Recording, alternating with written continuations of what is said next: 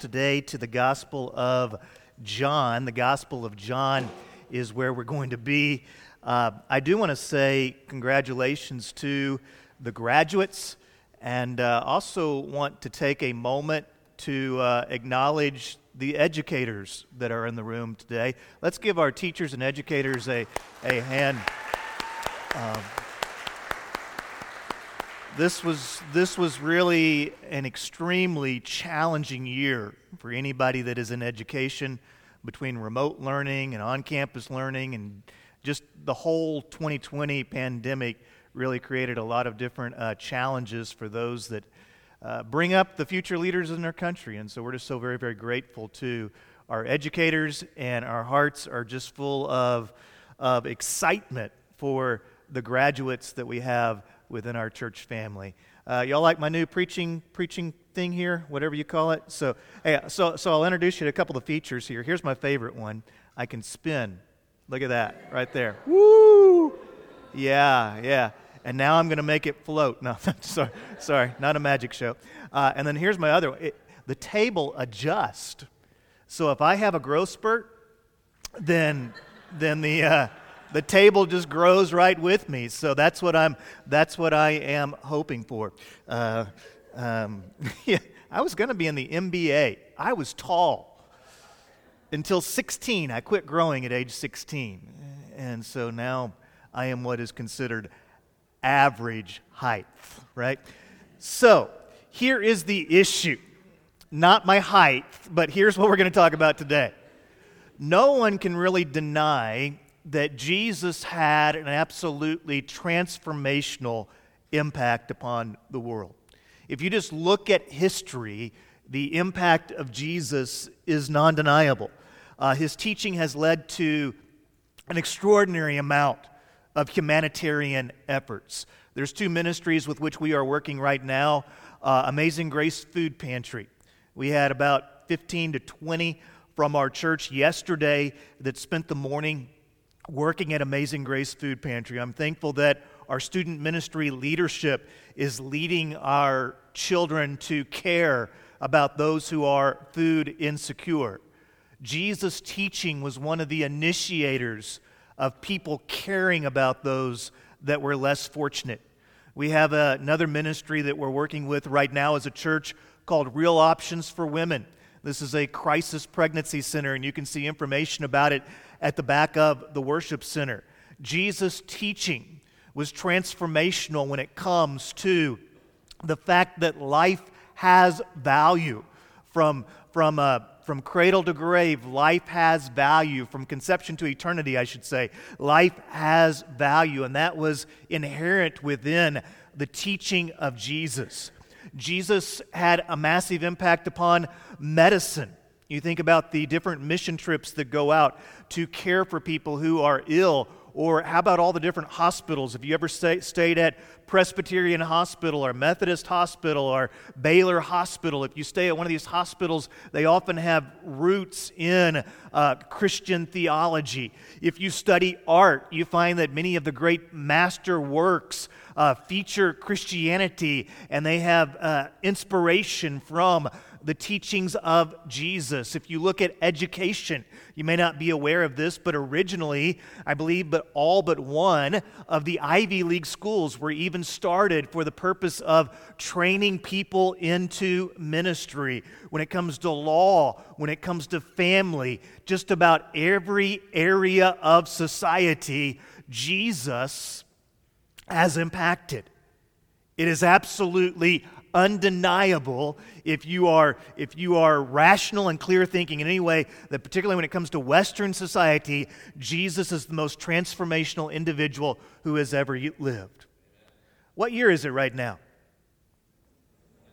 2021 you know why it's 2021 because we measure time by jesus birth you know, Jesus comes into this world and he splits time in half. His life is so significant that we now look at the world as this is what happened before Jesus was born, this is what happens after Jesus was born. But now, here's the question that people ask Did Jesus ever claim to be God? Did he ever claim to be God? Now, I want to make sure that I preface this in what I say today, and that whenever we talk about Jesus as God, I'm talking about Jesus as God within the context of the Trinity, which we talked about during last Sunday's sermon. But here are some non Christian views when it comes to who Jesus is. There are some that say Jesus was simply a good teacher, that he should be viewed as a philosopher, a moralist, that he taught people to love one another, that he taught people to live with what we call Christian ethics, but that he never claimed to be anything more than a good teacher. There are others who would say, well, what Jesus was is a revolutionary, that his basic goal was to overthrow the religious leadership of his day, but he ultimately lost his revolution and he was killed for it. In some, theology, some theologies that we call liberation theology, they have, they have tried to take Jesus and basically reduce his teachings to societal reform, and that that's what Jesus was all about. There are others who say, well, Jesus never claimed to be God, but we should look at Jesus as a example he was an individual that cared about his cause so much that he was willing to even lay down his life for his cause. And so, what you need to do to be like Jesus is you need to find something in which you really believe to the point that you would give your life for that cause. And that's how Jesus should inspire you. Some say Jesus was a just a prophet. And so they try to look at Jesus. This is uh, a really big tenet within Islam that Jesus is a prophet like Abraham or Moses. He was a man sent from God, had a message from God, but he was just a prophet, not the Son of God. Then there are others. I'm used to holding the desk chair now, and so I started reaching for it. There are others who take a little bit more of a harsh look at Jesus. Some would say he's a lunatic. He was a man who believed that he was the Son of God. And they would say basically, Jesus was just a psychologically troubled individual who got in trouble and was crucified.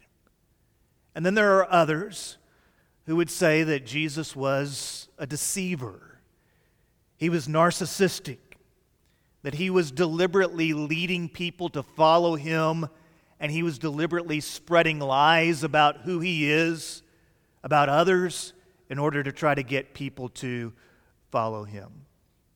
Well, let's wrestle with this question today. Uh, we're in the fifth part of this series that we've been calling Frequently Asked Questions, and you can see here some of the questions that we've looked at thus far. We started out asking, you know, is it okay to ask questions about your faith? If Christianity is truth, it can withstand your questions. It's okay to be curious. We looked at on April 18th what is so special about the Bible? And then we looked at does God exist? And if God exists, can he be known or is he just an unknown force?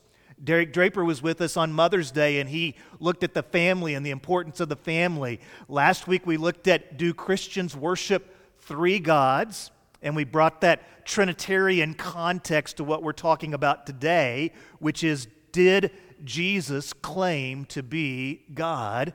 Next week, we're going to look at are all religions the same? And then on the final week of this series, we're going to talk about how does a person become a follower of Christ? So here's the question for today Did Jesus claim to be God? What do you say as we start today? Yes. All right, well, take your Bibles and go with me to John chapter 5, and let's do a scriptural journey here, beginning in John chapter 5. And we're going to begin seeing here, first of all, in this first passage, how others were understanding Jesus' teaching about himself. So Jesus was constantly in battle with the Pharisees. And in verse 17, the scriptures say, Jesus responded to them, My Father is still working, and I am working also. This is why the Jews began trying all the more to kill him. So, why was it that the Jewish religious leaders were so angry at Jesus? What was it about his message? What was it about him that caused them literally to conspire to kill him? Well, the scriptures say there in verse 18 not only was he breaking the Sabbath, but he was even but he was even calling God his own father. And then notice this last part of the sentence making himself equal to God. Those people that heard Jesus teaching, they understood that within his teaching, he was making the claim to be God. Now let's go over to uh, John chapter 8. Uh, by the way, each of the Gospels, which are the four books of the Bible Matthew, Mark, Luke, and John that tell the story of Jesus' life, each of those Gospels take a different slant on the life of Jesus. And John's Gospel is intended to present Jesus as the Son of God. And so in verse 54, uh, Jesus is talking about uh, himself and Abraham, and he says, If I glorify myself, my glory is nothing. My Father, about whom you say, He is our God. He is the one who glorifies me. You do not know him, but I know him. And if I were to say, I don't know him, I would be a liar. And then I love the part of the intensity of Jesus here. I would be a liar like you. He's not sugarcoating anything, is he? But I do know him and keep his word. And then in verse 56, Jesus does a little bit of a mic drop on him. Your father Abraham rejoiced to see my day. He saw it and was glad. Like, okay, well, what, what is he getting at here? He's basically saying, uh, I'm before Abraham. Now, Abraham is a very significant guy when it comes to world religion.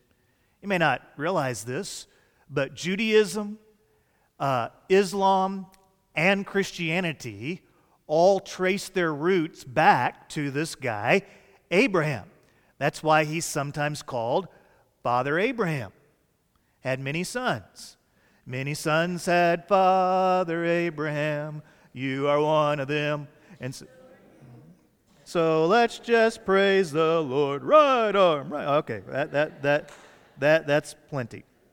So, if you didn't grow up in an environment where you started writing your name in macaroni in children's church, eventually you start moving both arms and your head shakes and your knee. I mean, it's, it's a lot of fun. Anyway, your grandparents can teach it to you this afternoon. The Jews replied, You aren't even 50 years old yet, and you've seen Abraham? And Jesus said to them, Truly I tell you, before Abraham was, I am. I am. So they picked up stones to throw at him, but Jesus was hidden and went out of the temple. Now let's go over to chapter 10 and look at verse 30. Here Jesus says, I and the Father, remember, we're understanding this through the lens of the Trinity Father, Son, and the Holy Spirit. I and the Father are how many? Are one. And again, the Jews picked up rocks to stone him. Are we sensing a theme here? Okay. They understood what he was saying. He was saying, I, I'm equal to God. I, I'm God. And they wanted to kill him for it. So Jesus replied, I have shown you many good works from the Father. For which of these works are you stoning me? Again, I just love the way that Jesus responds to him. I mean, all right, so are you stoning me for healing the blind? Walking on water? Maybe you're going to stone me for feeding 5,000 people. I don't know. Healing the paralytic man. What is it exactly that you don't like about me trying to change people's hearts and, and heal them? And so Are you stoning me for, for this? I lost my spot. Where am I here? Somebody get me back. 33. There we are. We aren't stoning you for good work, the Jews answered, but for blasphemy, because you, being a man, make yourself God. Again, the individuals that heard Jesus teaching knew exactly what he was claiming to be. He was claiming to be God. Let's go on to verse chapter 14 and verse 6. This will be the last passage we look at here in John. Jesus told him, I am the way, the truth, and the life. No one comes to the Father except through me. Now remember the context here. Jesus is telling the disciples, I'm going away. But where I am, you, you can come with me. I'm going to prepare a place for you, and I will come again. And Thomas interrupts and says, uh, Lord, we really don't know where you're going. Can you give us a Google map or something like that so that we can understand where you're going? And Jesus says, Hey, look, I am the map. Right? You want, you want to know? You want, you want to know how to get there? You need to know me. And then he's very specific. I am the way, I am the truth, I am the life. And nobody, nobody gets to the Father except through me. Question for you Is that narrow? Yeah. I, I'm the way, I'm the truth. He didn't say I'm a way or a truth, he said I'm it. And he, he said basically, no one gets to heaven except through me. Yeah, that's very, very narrow, but it's also very, very clear. Because if God exists and God can be known and the possibility of heaven exists, wouldn't it be nice if God told us exactly how we can know Him and have the hope of heaven? And Jesus says, You don't have to wonder. You don't have to doubt. I am the way, I am the truth, I am the life. No man comes to the Father except through me. Just follow me, Thomas, and you'll get there. Believe in me. So let's put this together with seven big things that Christians believe about Jesus. Seven things that we as a church believe about Jesus seven things that Christians in general, and I know there's a lot of different categories within Christianity, but seven big things that Christians generally believe about Jesus. Number one, Jesus is the eternal Son of God. He didn't come into existence in Bethlehem. The Son has always been, is, and always will be, and He's the Son of Almighty God. Number two, as Christians, we believe that he was conceived of the Holy Spirit and born of the Virgin Mary. It's what we celebrate at Christmas time. That Jesus was born, the immaculate conception that he was born of a virgin there in Bethlehem. Number three, Jesus lived a sinless life.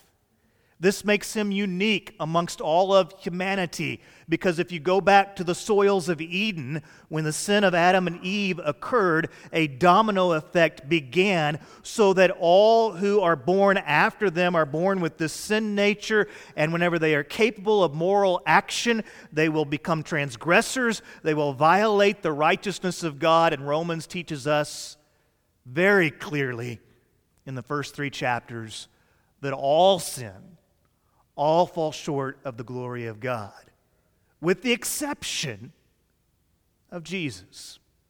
He lived a life that you and I could never live.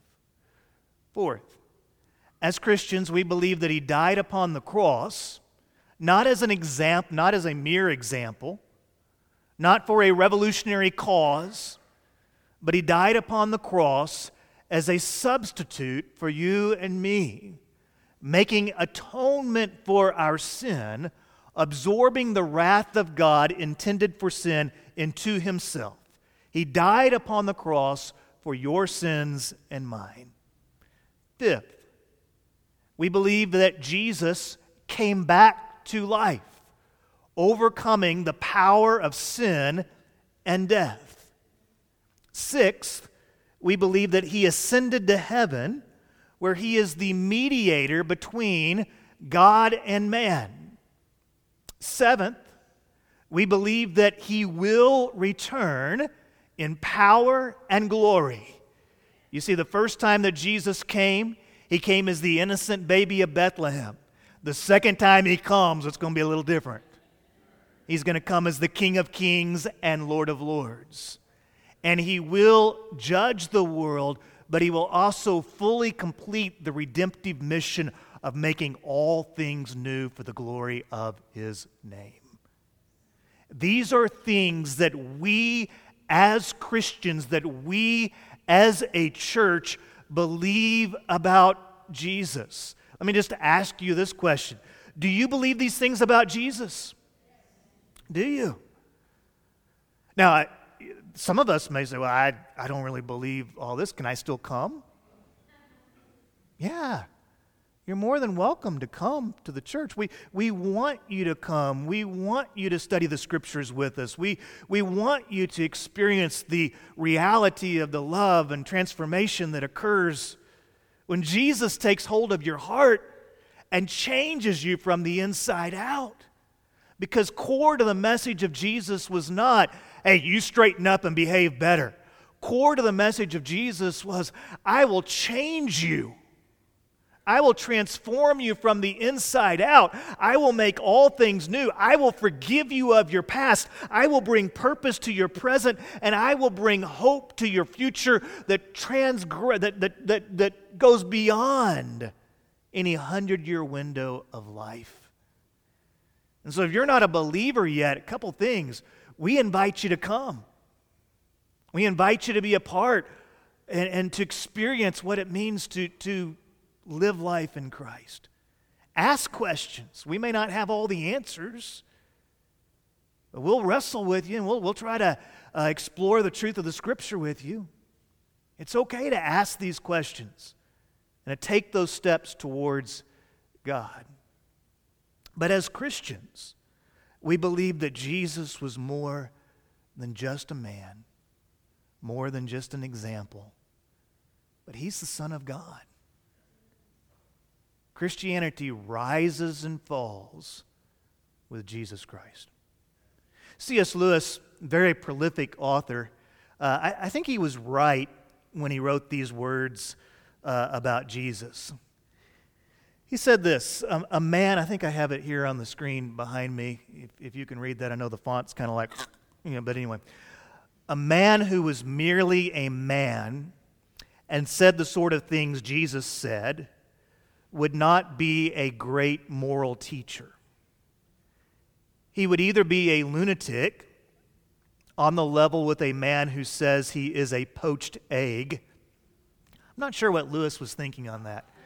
I've never gotten up and said, I'm a poached egg, you know, but I guess he's talking about someone who's, I guess it's the lunatic part. Yeah, okay. So he would be a lunatic on the level with the man who says he's a poached egg, or else he would be the devil of hell.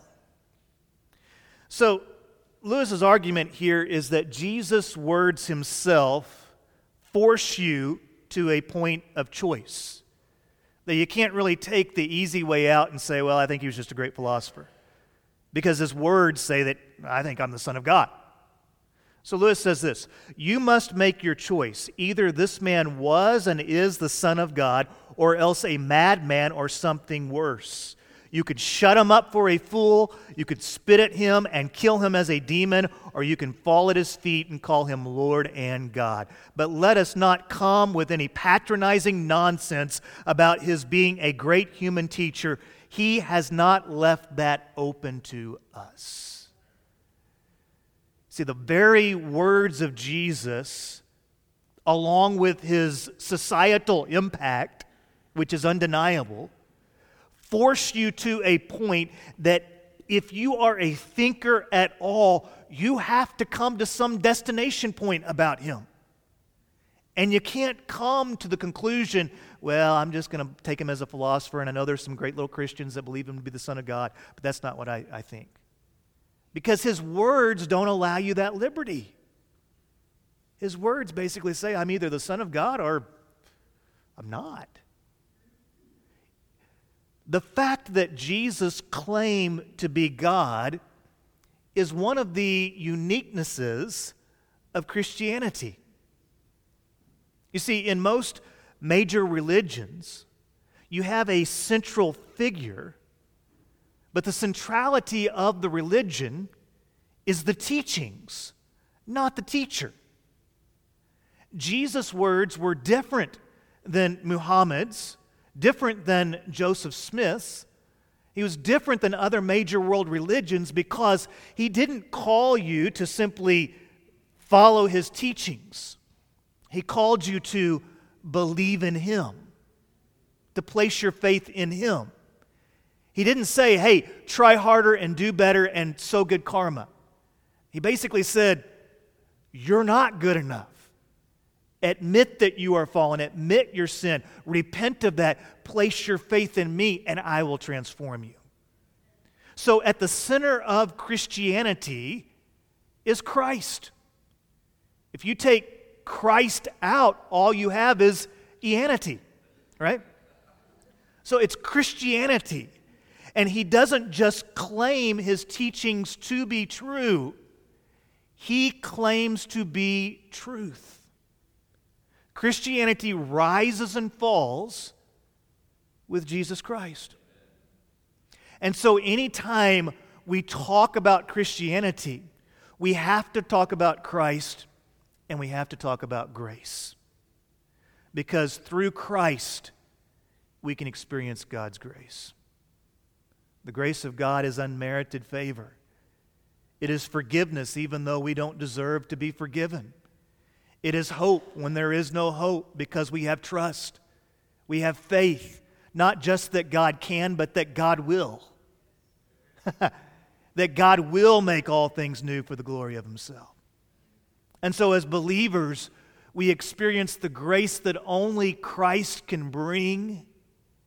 And then we also extend that grace to others through the way that we treat people, see people, the words that we speak, the way that we live our lives. Grace is the most magnificent, extraordinary, extravagant gift that a human being can possibly receive. And the God who created you on purpose for a purpose has extended grace to you through Christ. What a shame to take that grace and then hoard it and refuse to share it with others. I want to land with um, a passage from Acts chapter 4. And if you have your Bibles, go ahead and turn with me there. Acts chapter 4. It's the big book right after John. New Testament for all you Bible scholars. All right. So here we are, Acts chapter 4.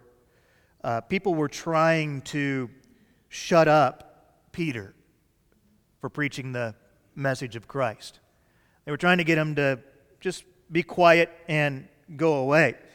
And in verse 8, Peter is filled with the Holy Spirit and he starts talking to the rulers and the elders. And uh, he says, If we are being examined today about a good deed done to a disabled man, by what means he was healed. You see, Peter had just helped a man who, who uh, basically brought healing to a man. Then he says in verse 10 Let it be known to all of you and to all the people of Israel that by the name of Jesus Christ of Nazareth, whom you crucified, and whom God raised from the dead, by him this man is standing before you healthy. This Jesus is the stone that stone rejected by you builders, which has become the cornerstone. Peter is pulling this right from the book of Isaiah. He's pulling it right from the teachings of Jesus, where Jesus basically said, I have become the temple. I have, I have come to be the Son who will bring salvation to you. And so in verse 12, Peter says this There is salvation in no one else, for there is no other name under heaven given to people by which we must be saved. What is it that Christians believe about Jesus? Well, you have it right here. We believe that there is salvation in no one else, and that there is no other name under heaven given by which we can be saved. What does it mean to be saved? I'm forgiven for my past. God is doing a work within me to grow me and mature me as a follower of Christ. And I look forward to the day when Christ comes again and I will be saved from the sin saturated environment in which I live. We're saved. We are safe. We are secure in the hands of God because of Christ. Do you believe in Jesus? What do you believe about Jesus? Would you be so kind as to bow your heads with me, please, as we come to a time of commitment? Several different things that you can do at this point. One, it may be that God is leading you to pray. And so, here in a few moments, when the band leads us in worship, you may just feel more comfortable staying at your seat and praying. I always invite you that if you'd like to come and pray here at the front, sometimes it's good in life to take a prayer walk, to come forward and pray before the congregation, before the Lord here at the altar, just as an acknowledgement that God is speaking to your heart about something and you're bringing it to the Lord. If there's anything that I may pray with you about, it is my joy to pray with you. I'll be here over to the side during this next song, and I'll be here at the front right after church. And if I can pray with you about something going on in your life, if, if there's a decision that God is leading you to make, I invite you to come and see me. If you're watching online, you can always send me a note, pastor at murphychurch.com, and I would be glad to pray with you and to help you however I possibly can. If today is the day where you need to believe in Christ as Savior and Lord, I invite you to do that right now. To make this your moment. You say, Lash, what do I need to say? Just say something like this Heavenly Father, I ask your forgiveness for my sins. And I place my faith in Jesus Christ as Savior and Lord. I pray that you might save me and change me and bring to my life the hope that is found in Christ. I embrace him today as Savior. Pray that prayer in the name of Christ and mark this moment as the moment of belief when you trusted in Christ as Savior and Lord.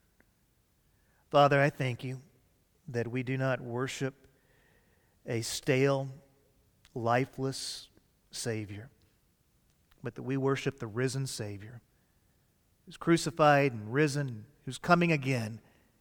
And Lord, I pray that you might fill us with hope and anticipation of what it means to be alive in Christ forevermore.